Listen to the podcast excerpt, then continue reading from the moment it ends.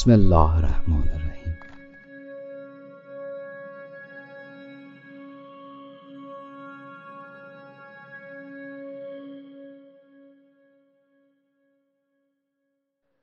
ما در پیاله عکس رخ یار دیده ایم.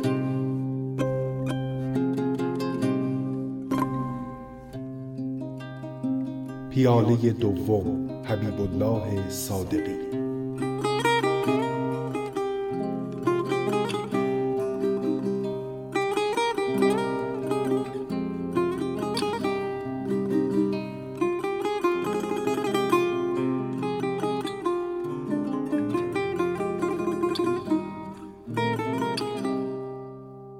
گفته تابلوها صدا ندارن این ما هستیم که نمیشنویم. مگه میشه تابلوی جیغ اثر ادوارد مونک رو دید و صداش رو نشنید؟ یا صدای تیراندازی در سوم می رو در نقاشی فرانسیسکو گویا نشنیده گرفت؟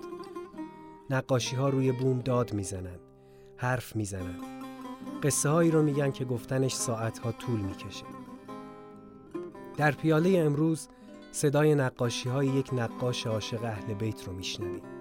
صدایی از جنس ظلم ستیزی و آزادی خواهی.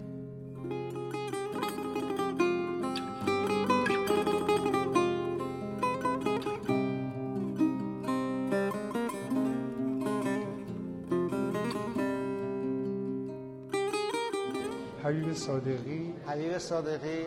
حبیب صادقی. حبیب صادقی رو من به عنوان یک انسان میشناسمش. که این همه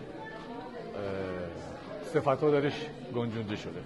استاد خیلی فعال و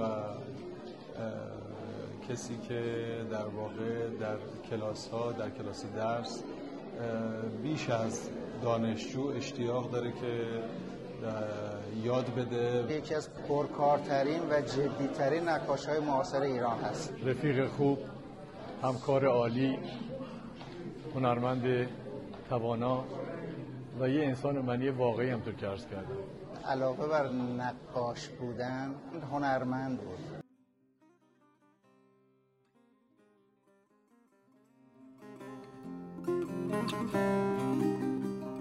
هنرمندهای زیادی در تاریخ بودند که با هنرشون مبارزه کردند. قلمهایی که از تفنگها موثرتر بودن و بومهایی که جنگ در اونها تا ابد ادامه داره. صحبت از تابلوی تیراندازی در سوم می شد. تابلویی که روایتگر قتل عامی در اسپانیاست. روایت یک ظلم و ظلم ستیزی نقاش و این داستانیه که همیشه ادامه داره. از جنگ های جهانی تا جنگ هشت ساله ایران و عراق و جنگ فلسطین این داستان ادامهدار رو حبیب الله صادقی در یکی از تابلوهاش روایت کرده یه جوون فلسطینی با یک شاخ گل توی دستش در حال نگاه کردن به تابلوی معروف تیراندازی در سوم می جوونی که می‌خواد برای تسلیت به مردمان دو قرن قبل خودش گل بریزه اما در بدن خودش جای گلوله هست این نقاشی ما رو به دنیای حبیب الله صادقی می‌بره. دنیایی پر از نقاشی های متفاوت که وجه مشترک همشون ظلم ستیزی و آزادی خواهیه. حبیب الله صادقی سال 1336 تو محله تهران نو به دنیا اومد. در یکی از گفتگوهاش گفته که مرحوم جواد فاضل مترجم نهج البلاغه در همسایگی پدر من زندگی می‌کرد. در زمان تولدم مادرم می‌گویند که دوست دارند آقای فاضل در گوش من اذان بگوید. امیدوارم من به یمن اذانی که از هنجره مبارک جواد فاضل به گوشم آمده است بتوانم معرفت فرهنگی این انسان بزرگ را در شکل تصویر روایت کنم. صادقی اولین بار نقاشی را در هشت سالگی شروع کرد. از همون دوران به نقاشی علاقمند شد. سال 1352 در امتحان ورودی هنرستان هنرهای زیبای پسران تهران پذیرفته شد. سال 55 در دانشکده هنرهای زیبای دانشگاه تهران پذیرفته شد و در محضر استادانی مثل محمود فرشچیان، هانیبال الخاص، مارکو گریگوریان و پرویز تناولی شاگردی کرد. بعد از مدتی به همراه کازم چلیپا و ناصر پلنگی و چند تن دیگر جریان نقاشان انقلاب را راه انداخت. صادقی نسبت به هیچ ظلمی سکوت نمی کرد. پرداختن به موضوعاتی مثل حادثه 11 سپتامبر، جنایت های داعش، حوادث بوسنی و هرزگوین، افغانستان، عراق، بمباران شیمیایی سردشت خودش در این باره میگه نه فقط وابسته به انقلاب ایران بلکه وابسته به حس انسانی و آزادگی در بشر متعالی هستم. من باور دارم که همانطور که قرآن اندیشه و معرفت جهانی است ما نیز باید بتوانیم برای جهان و رنجهای بشری کاری کنیم. رنج بشری جزو رنجهایی است که من را پشت سپایم به وجدان و کار دعوت می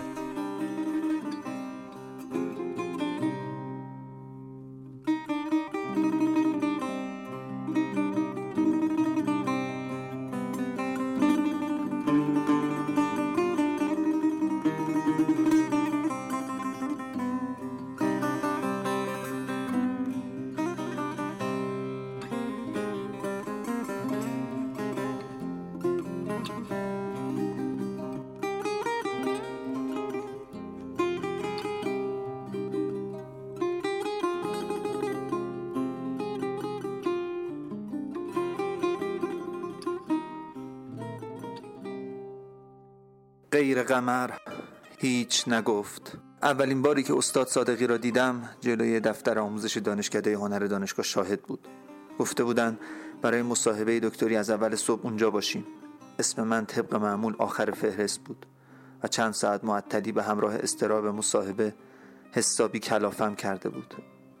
در حال قدم زدن جلوی دفتر بودم که مردی قد بلند و با جذبه از جلوم رد شد. با چشم دنبالش کردم و ناگهان خونی در رگانم به جریان درآمد. استاد حبیب الله صادقی بود. همو که سالها نقاشی هایش رو در کتاب ها و صفحات مجازی جستجو کرده بودم و درباره آثارش خوانده بودم و نوشته بودم و گاه برای دیدن نسخه اصلی کارهاش به نمایشگاهی گنجینه حوزه هنری یا موزه شهدا رفته بودم.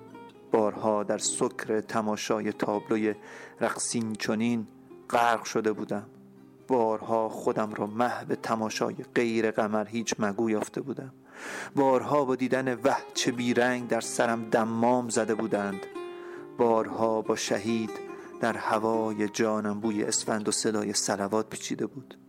حالا خالق همه اونها با قامتی رشید و سیمایی گیرا مقابلم ایستاده بود. حس لحظه ای رو داشتم که نخستین بار مرحوم قیصر امینپور رو دیدم. آن روز احساس کرده بودم چهره مثالی شعر در تاریخ شعر فارسی روبروم ایستاده چشم و گوشم می‌خواست لاجرعه هر چرا می‌شد سر بکشه. اکنون هم از دیدن صادقی همان هیجان و دلهوره به سراغم آمده بود. چهره مثالی نقاش در تاریخ هنر ایران در برابرم بود. کتابم رو بهونه کردم که پیش بروم و با او کلامی صحبت کنم. اگر بهانه کتابم نبود هم اهمیتی نداشت. بهانه دیگری می جستم اصلا درباره آب و هوا حرف می زدم پیش رفتم و بعد از سلام و احترام خودم رو معرفی کردم. وحید زادم معلف کتاب سبکشناسی هنر انقلاب اسلامی دیدید استاد؟ نگاه سردی به صورتم انداخت و به تلخی پاسخ داد. بله دیدم. بعد هم روی برگرداند و مشغول کار دیگری شد. دست و پامو گم کردم. در هم شکسته بازگشتم و به گوشه خزیدم. دلیل چنین برخورد سردی چه بود؟ واقعا مرا به جا آورد؟ در سرم بی امان فکر و خیال میپختم نمی‌دانم چقدر گذشت که استاد از دفتر آموزش بیرون آمد. از جاه برخواستم خوش نداشتم این پایان ماجرای دیدارم با کسی چون او باشد. از سوی برای باز کردن دوباره سر صحبت دل در دلم نبود و از سوی دیگر دل قدم پیش گذاشتن هم نداشتم. قبل از آن که تصمیم بگیرم او خود به طرفم آمد و بی مقدمه گفت اون کتاب اشکالاتی داشت. با شتاب پاسخ دادم بله استاد کار اولم بود و در اون دست تنها بودم. قطعا بی نقص نیست. انشالله در کارهای بعدی از کمک شما بیشتر بهره می‌گیرم. با همان قبض نگاهم کرد و از ارجاب منبعی گفت که نویسندش رو موثق نمی‌دانست. گمان می‌کرد عمدی در کار بوده و آن نقل را از سر بیمهری پنداشته بود. دلیل ارجاعم را توضیح دادم در پاسخ از زخمهایی گفت که این سالها به اسم کار علمی بر پیکر هنر انقلاب نشسته و از قرزورزی ها از خود هنر انقلاب گفت و از آرمانهای خیش و هم نسلانش تا به خودم بیایم دیدم با استاد نشسته ایم گوشه یا غرق در گفتگوییم تشنه بودم و او چشم سار. میپرسیدم و او شرح می‌داد. از روزهای داغ انقلاب گفت و دانشکده هنرهای زیبا. از هانیبال الخاص از دکتر شریعتی از امام از یاران سفر کردهش از خاطره فرزندی که پیش از تولد به دست منافقان و به جرم کاریکاتوری که او در روزنامه کیهان کشیده بود با پرتاب یک نارنجک دستساز کشته شده بود. همه وجودش شور هر روایت از اعماق جانش می جوشید و سر برمی آورد. گرم صحبت بودیم که دانشجویی پیش آمد و گفت استاد کلاس شروع شده تشریف نمی آورید؟ نگاهی به ساعت انداختم قریب یک ساعت بود که گفتگو می کردیم. با عجله آخرین سوالهایم رو پرسیدم. با حوصله پاسخ داد. شاید این واپسین دیدارمان بود. شاید در مصاحبه پذیرفته نمی شدم و دیگر فرصت همصحبتی با او را نمی. با اصرار دانشجو برخواست و مرا گرم در آغوش فشرد. آغوشی پدرانه که سالها از آن محروم بودم. نتایج مصاحبه آمد و در دانشگاه شاهد پذیرفته شدم. در روزهای دانشجویی مجال دیدار با استاد را کمتر میافتم بیشتر سر کلاس های رشته نقاشی بود. روبروی بوم می ایستاد و دانشجویان دورش حلقه می زدن. می کوشید همه تجربه و دانشش را به جوانانی که مشتاق آموختنند هبه کند. بی امساک بی چشم داشت دل سوزانه بچه ها هم قدر این دلسوزی ها را می دانستند و دوستش داشتند. موعد انتخاب موضوع برای رساله و تعیین راهنما شده بود. هر یک از همدوره ها در تکاپوی یافتن و پختن ایده یا همراهی با استاد مرتبطی بود. من اما انتخاب استاد راهنما را فرصتی برای مصاحبت بیشتر با او می‌دانستم. نه ارتباط با موضوع برایم اهمیتی داشت و نه امکان پژوهشی و نه فراغتی که می‌دانستم برای چنین کاری نخواهد داشت. هیچ کدام از اینها مهم نبود. تنها به دنبال مهلتی بودم که چند کلامی بیشتر با او هم سخن شوم. ولو به بهانه تعیین موضوع و تصویب تکبرگ و طرح پروپوزال در شورای گروه همین هم شد. با گشاد روی پیشنهادم را پذیرفت و پای عنوان رسالم را امضا کرد. گاه و بیگاه به کلاس های نقاشی و کارگاه های هنریش می‌رفتم و مجالی میافتم برای شنیدن. از هر دری سخنی بود. الا رساله. دو سال آخر را سخت درگیر کار روی یک پروژه بزرگ بود. از سر دقدقه شخصی و بدون حمایت و پشتیبانی جایی بیست بوم پنج در پنج تهیه کرده بود و بیشتر وقتش را مشغول آن بود. شهادت حاج قاسم گرفتارش کرده بود. نتوانسته بود خود را از مهابت این حادثه برهاند. می‌خواست برای سردار کاری بکند. همه داشتهش یعنی توان هنریش را به میدان آورده بود و تصمیم داشت بزرگترین نقاشی عمرش را پیشکش به محضر او کند. زیر زمین موزه دفاع مقدس شده بود محل کارش. هر گوشه ای قوطی رنگ و پالت نقاشی و تیوب های نصفه و قلموهای ریز و درشت ریخته بود. روزنامه ها و نشریات مختلف در اطراف پراکنده بود و کتاب هایی درباره تاریخ و جنگ سوریه و حاج قاسم سلیمانی این سو آن سو به چشم می‌خورد. به سختی می‌شد در محوطه کارگاه حرکت کرد. هر لحظه بیمان می‌رفت پای آدم روی ظرف رنگی برود یا گوشه لباسش به چیزی بگیرد و روغنی شود. جالبتر از همه رخت و لباس خود استاد بود. طوری با رنگ کار می‌کرد که نقاش های ساختمان همین گونه رنگی نمی‌شدند استاد عبدالحمید قدیریان دربارش می‌گفت هیچ کس مثل حبیب موقع کار خودش را غرق رنگ نمی کند. هر بار که به دیدنش می‌رفتم چایش آماده بود. می‌رفتم داخل آشپزخانه دو تا لیوان رنگی شده را پر می‌کردم و باز میگشتم به کارگاه. گاهی روی صندلی و گاهی هم که روی صندلی ها وسیله بود گوشه ای میافتم و دقایقی را به چای خوردن و گپ زدن میگذراندیم.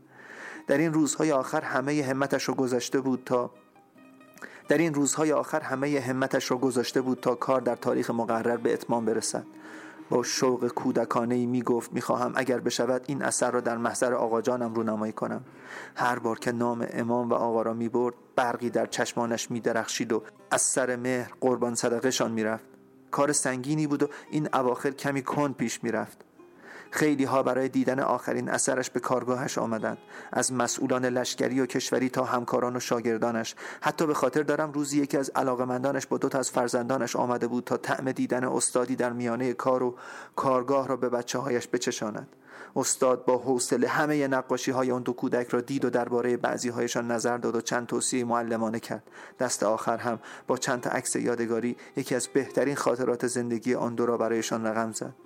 یک بار هم مهمانهایی از جایی که نمی‌دانم کجا بود داشت که به خاطر حضورشان چند محافظ نسبتا جدی اجازه حتی نزدیک شدن به کارگاه را هم به من ندادند. هیچ کدام اینها اما از شوقش برای بردن کار به محضر آقا نمیکاست. به چندین و چند نفر که میشناخت گفته بود. بعضی ها وعده هایم داده بودند و امیدهایی در دلش زنده شده بود. پیوسته کار می‌کرد و به رغم سرعت کمش میکوشید تجلی سیمرغ را برای موعدی که منتظرش بود به اتمام برساند.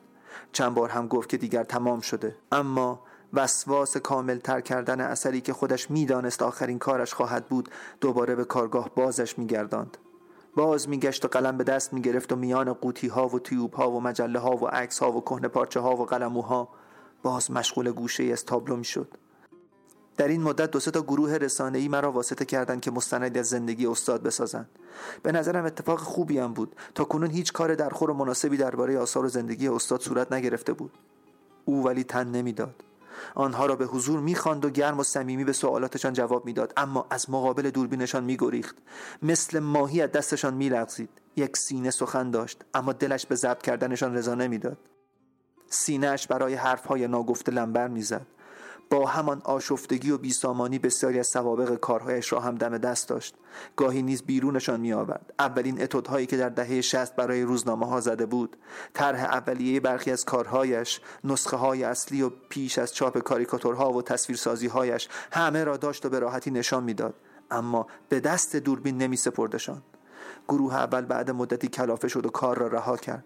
گروه دوم حوصله بیشتری داشت. از هر فرصت و ترفندی برای نشاندن او در مقابل دوربین بهره برد. استاد ولی با همه صدق و صفایش رنتر از اینها بود.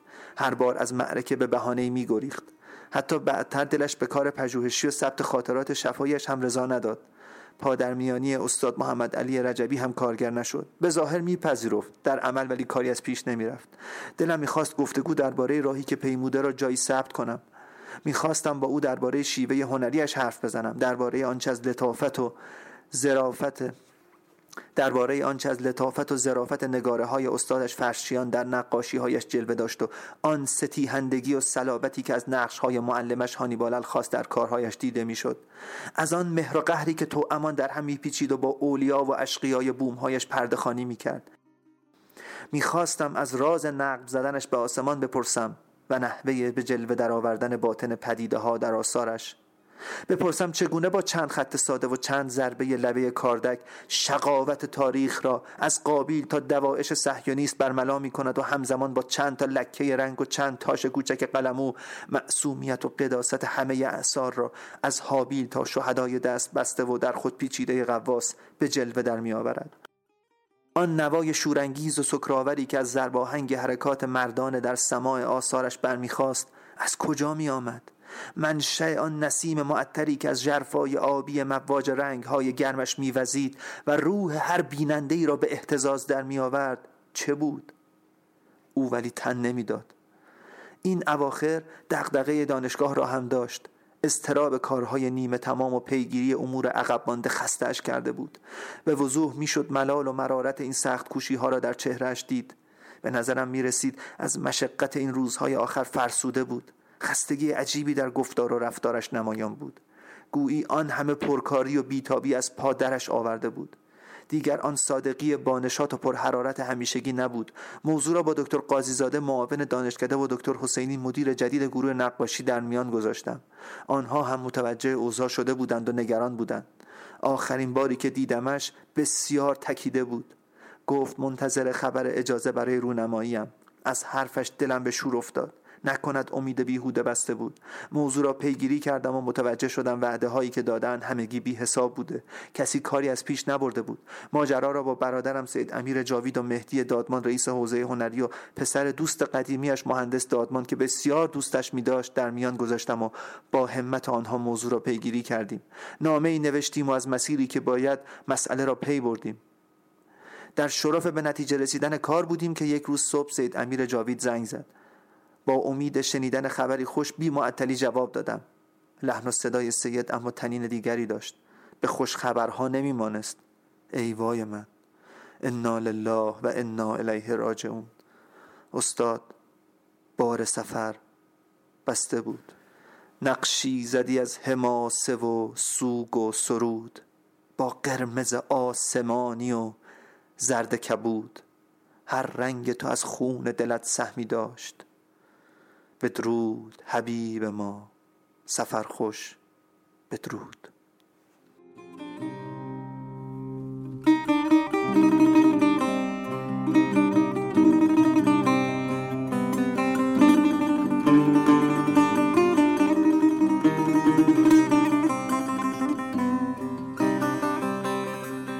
صادقی محب اهل بیت بود و به خاطر نقاشی های آشورایی که داشت مهمان پیاله شد. در نقاشی های صادقی حماسه و شکوه برجسته تره و چهره عزتمندانه ای از امام حسین نشون داده شده. و به خاطر داشتن همین نگاه هر وقت صحبت از سردار با شکوه کربلا حضرت عباس می‌شد اشک در چشمانش جمع می‌شد. حماسه های صادقی و عزتمندی در نقاشیهاش بر مبنای قدرت جنگی نبود. قدرت داشتن در آثار صادقی متفاوت بود. قهرمانای نقاشیهاش هیچ کدوم تفنگ ندارن. اونا با دست خالی علیه ظالمان تا دندان مسلح مقاومت می‌کنن و سرانجام پیروز خواهند شد. صادقی در این باره گفته که هیچ کدام از قهرمانان من تفنگ در دست ندارند.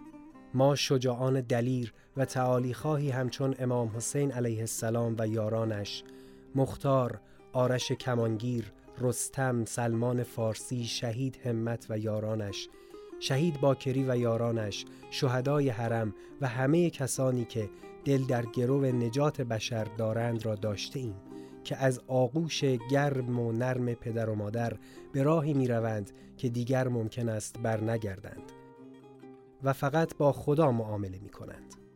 این انسانهای وارسته را باید ستود پس من همچنان درباره آنها نقاشی می کشم و دل در گروه تمام انسانهای مظلوم می بندم. صادقی آثار زیادی را هم با موضوع دفاع مقدس، جنگ و حماسه خلق کرده.